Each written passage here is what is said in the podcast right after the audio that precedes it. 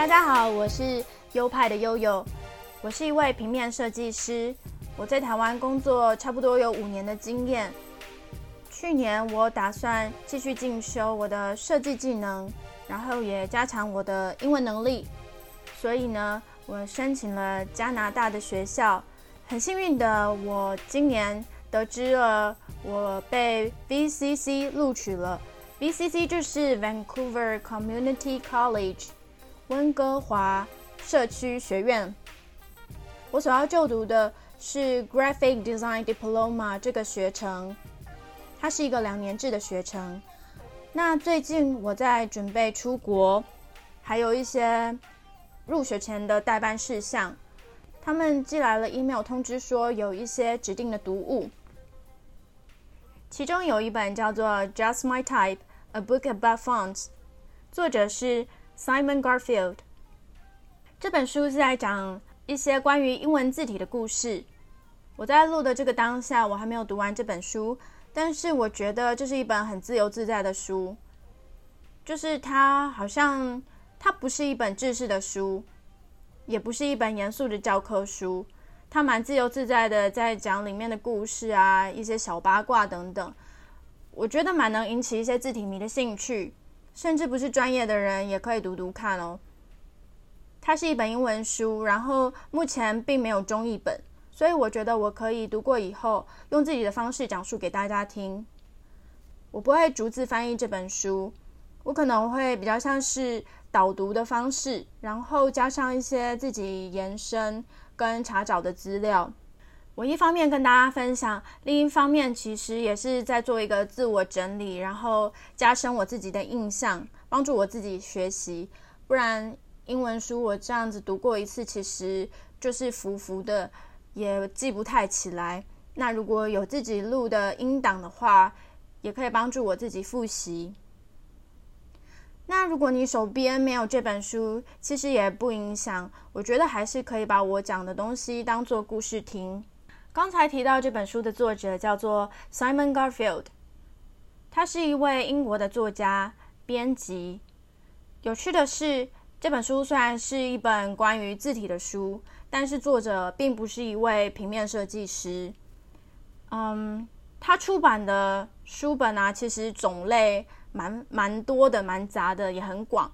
其实是一个很博学多闻的人啦。他出的书呢，就是一些非文学散文啊，然后还有一些各个领域的历史这样子。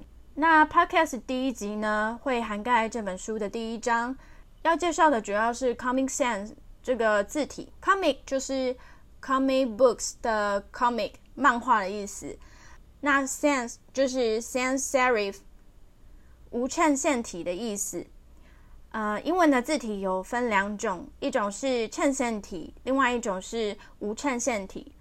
衬线体就是说，早期的字其实都是用雕刻的，石刻或是木刻，那他们在下笔的时候会有一些辅助的笔画，通常都是在开头跟结尾的部分，所以会有那些多出来的笔画，呃，有点像是装饰一样。那相对于衬线体，无衬线体它的笔画就比较单纯，横就是横，竖就是竖，它就没有那些多余的装饰。那这可能对于非设计背景的朋友们听起来会觉得有一点混淆，不太好分辨。不过没有关系，我们还是可以继续听下去，因为也不影响这个聆听的经验啦。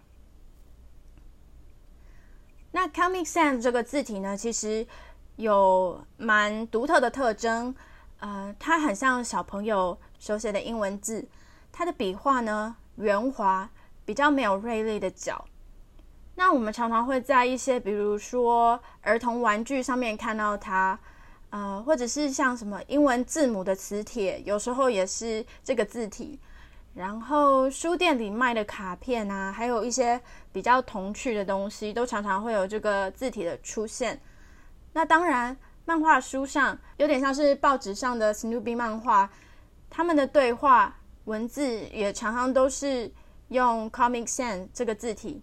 那这个字体呢，有一阵子在西方国家很火红，然后就被大家。大量的泛滥使用，甚至出现在很多不适合的场合。那这个字呢，一方面它其实也有一些设计缺陷，不算是设计的很完美的字体，所以后来呢，有引起一堆反对的声浪，说要抵制这样的字体使用。这个状况有点像是我们之前的康熙字典体。康熙字典体之前也是蛮受呃蛮被广泛使用的，呃，比如说在各种展览场或是文青的呃物品啊场合啊，或是什么饮料店哦，饮料店的招牌，有时候也是使用康熙字典体。那康熙字典体一样不是一个设计的很好的字，而且呢，它常常被用在一些嗯它不适合的场合，而且被使用太多次了，所以到最后在台湾使用康熙字典体是反而会被挞伐的一件事情。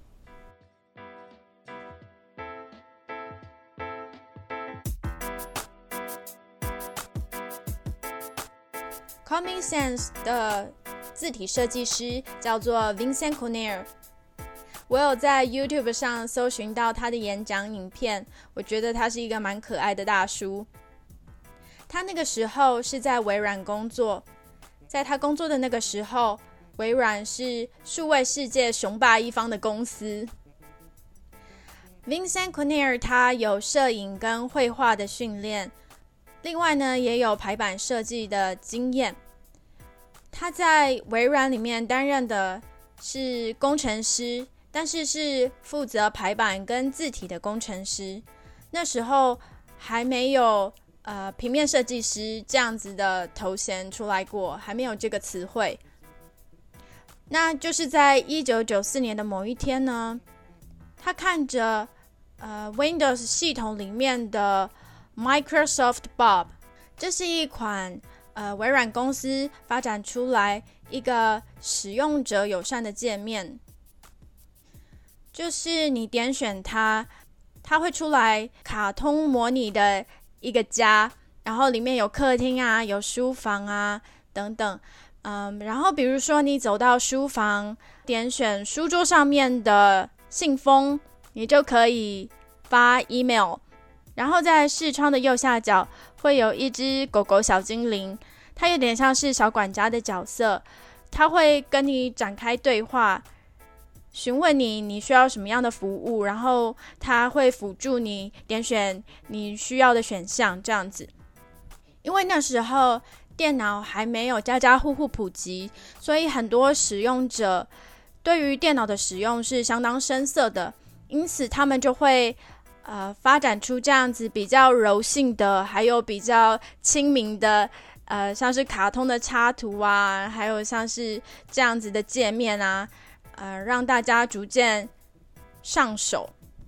那那个狗狗小精灵，它与你对话的那个对话框里面的字体，那时候是使用 Times New Roman，这是一款在一九三零年代由设计师 Stanley Morrison 设计的字体。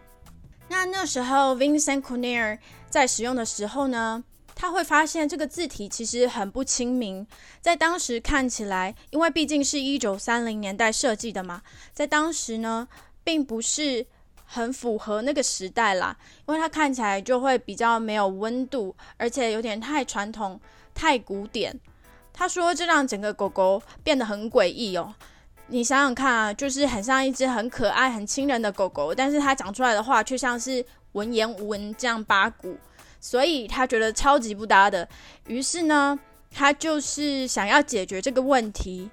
他那时候翻了一翻他在工作桌上的漫画，他很喜欢漫画，因为我刚才提到了嘛，他有他也是有一些艺术训练的背景。他喜欢的漫画像是蝙蝠侠，那时候在他桌上就有一本蝙蝠侠黑暗骑士返回，然后另外一本叫做 Watchman，台湾翻译为守护者，这两本漫画。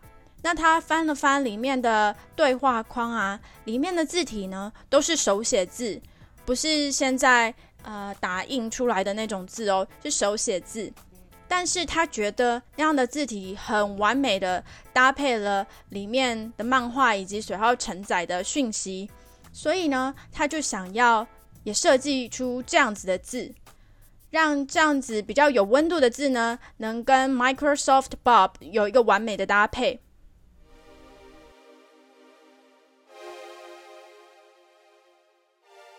他当时的设计方式是用滑鼠哦。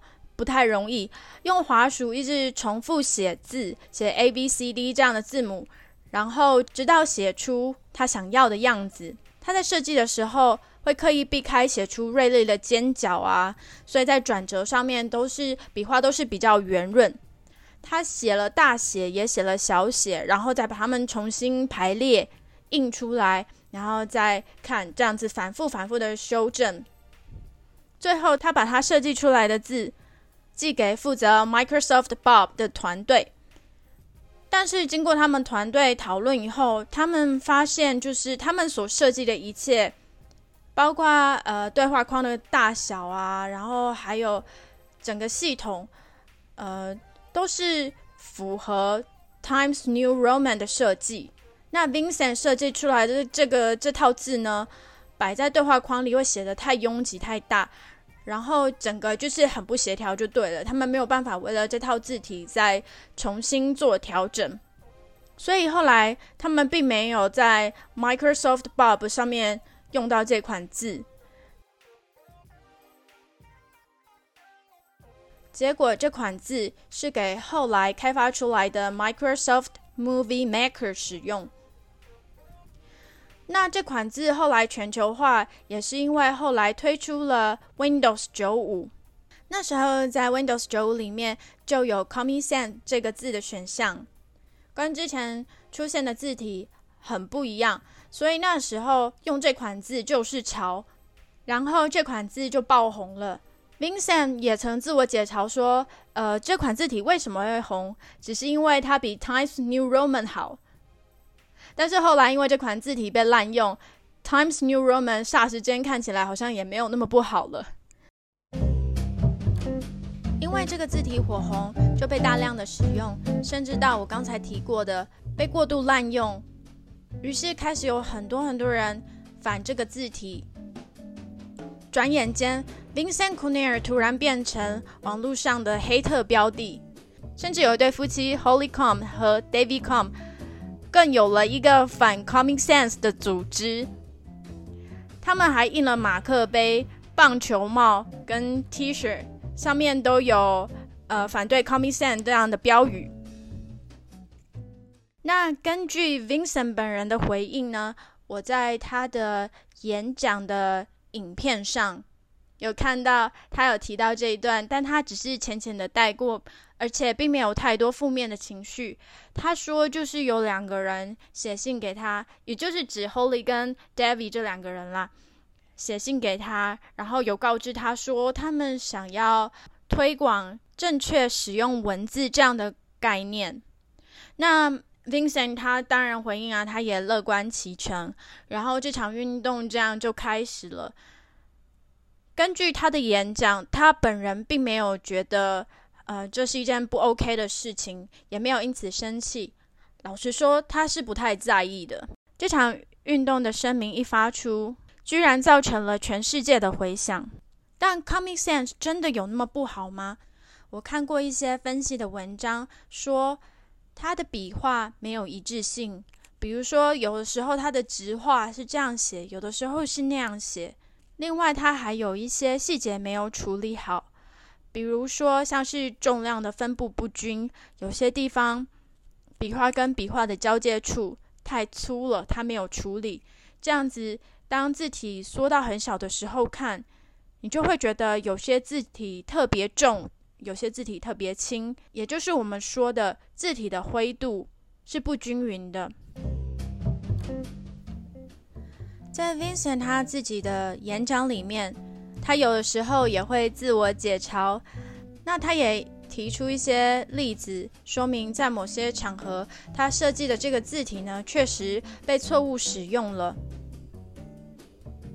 因为我们都知道这个字体呢，其实他一开始设计的初衷是希望比较轻松、比较诙谐的，但是却在某一些正式的场合，这个字体被使用了。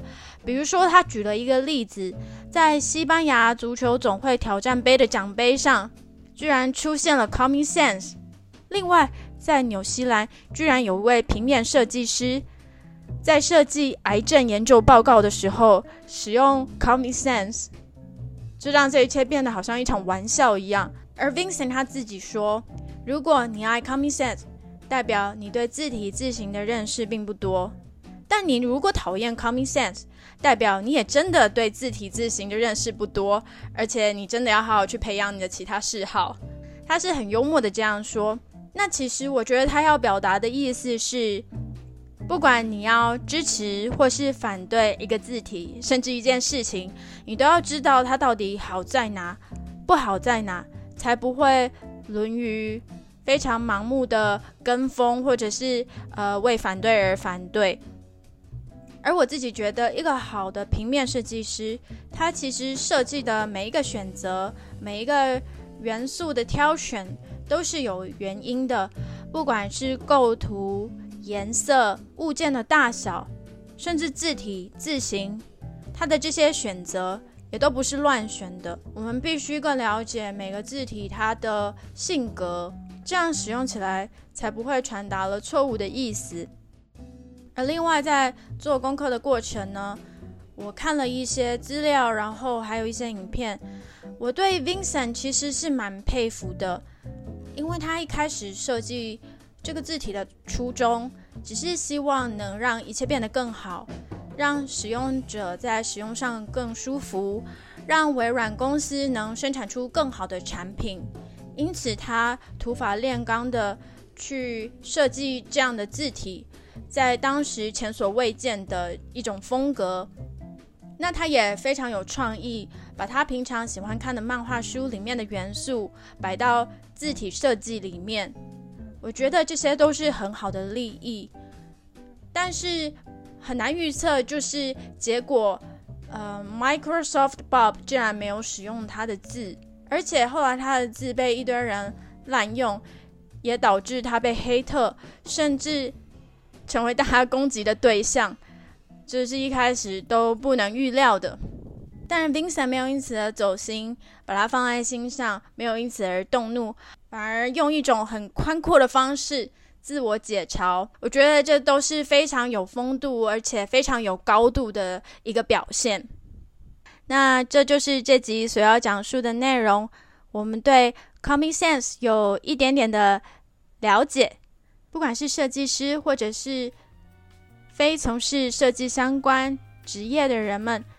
都能对字体字形的设计有兴趣，并了解到他们很多都是有有趣的故事在背后的。谢谢你今天的聆听。